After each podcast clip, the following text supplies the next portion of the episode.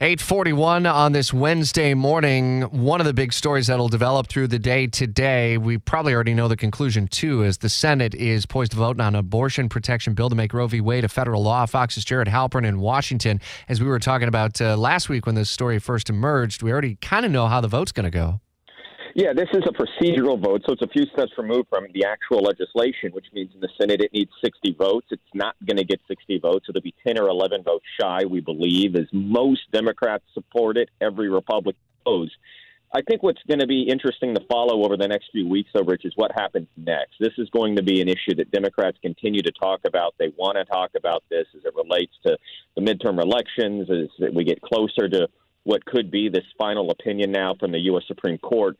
And there is some other proposals out there. Uh, Lisa Murkowski and Susan Collins, both Senate Republicans, also have been supportive of keeping Roe v. Wade in place.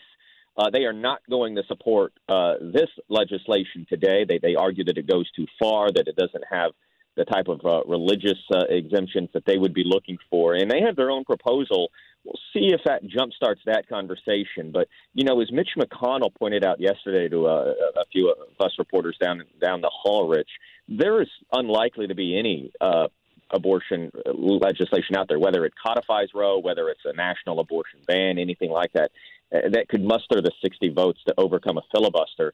And McConnell made clear again that if he is majority leader, uh, Republicans are not going to drop this 60 vote threshold on any issue. Mm. And we'll continue to see the effort uh, in states like Florida and elsewhere, and all of that ahead of that opinion that ultimately comes from the Supreme Court in the next four to five weeks or so. We'll stay on top of developing details. Jared, thanks.